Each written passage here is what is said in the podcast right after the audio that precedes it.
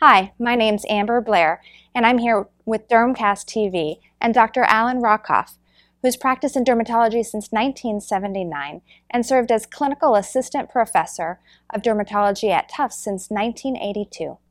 Thank you so much for joining us today. You're welcome. We're talking a little bit about the clinician's guide to thinking like a patient. Can you tell me a little bit more about that?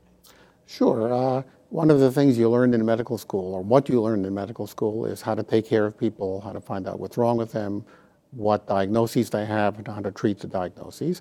And that's all well and good. But what you're not taught to do is to think about what the patient thinks about what they have.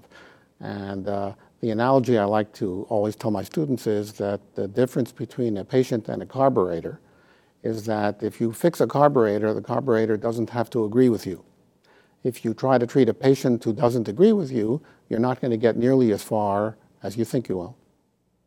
Yes, you definitely need that patient buy in to be able to get anywhere in progressing and treating their condition. Mm-hmm. How do you implement this idea in practice? Well, what you do is pay attention to what the patient actually says as, to put, as opposed to what you think they ought to say. Uh, and you ask yourself what the patient has been doing on their own, what other experts or other people with ideas about disease they've been asking. They may be from the alternative health community. There are clues to figuring that out based upon the way they speak, uh, based upon what other treatments they say they've used, and what their family members have told them. And uh, you can, without trying too hard, eventually get the hang of figuring out what's on their mind. Do you feel that implementing these ideas in your practice has changed significantly your patient's compliance? Well, I don't have statistics to prove it, but I believe so because uh, when people come in and you ask them what they're doing, I always taught my students to say not to assume that they're doing what you told them to, but to ask them what they're actually doing, which may bear little relation to it. Uh, and so when you find out what's actually going on, you can figure out whether you're getting through, have gotten through, and what you need to do to get through in the future. What would you say the top three tips that you could offer your incoming residents or providers in accomplishing this would be? Uh, I don't know if I can break it down into three off the top of my head, but basically to listen to what people actually say as opposed to what you think they ought to be saying. Uh, and it requires listening to it through the eyes of somebody who doesn't hasn't been to professional school as you have.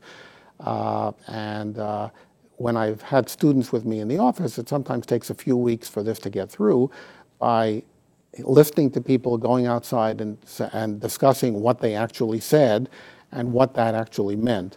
Uh, so just to give a, um, uh, an ordinary example, one of my particular pet peeves is the number of people who come in who've been treated because they have a scaly rash and they've been given fungus creams for it, even though most of the time they have eczema.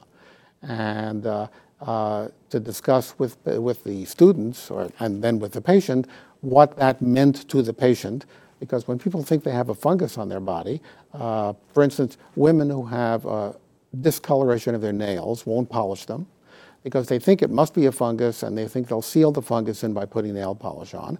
And women who think they have fungus and don't want to polish it are really not happy. But in order to realize that, you have to go beyond the question of is it a fungus to what does it mean to the patient to think it's a fungus and then address it accordingly. That's a, a homely example, but it comes up practically every day. So these tips and tools and pearls that you're mm. talking about are things that we can really use and implement in our practice each and every day and makes a big difference in our patients' lives. I would say so. Definitely. Thank you so much. Is there anything else that you'd like to tell our viewers today? Nope. I appreciate the opportunity to speak to you and to the PAs about it. I appreciate your time and we look forward to hearing your lecture. Thank you. From Dermcast TV, this is Amber Blair. Thank you for viewing.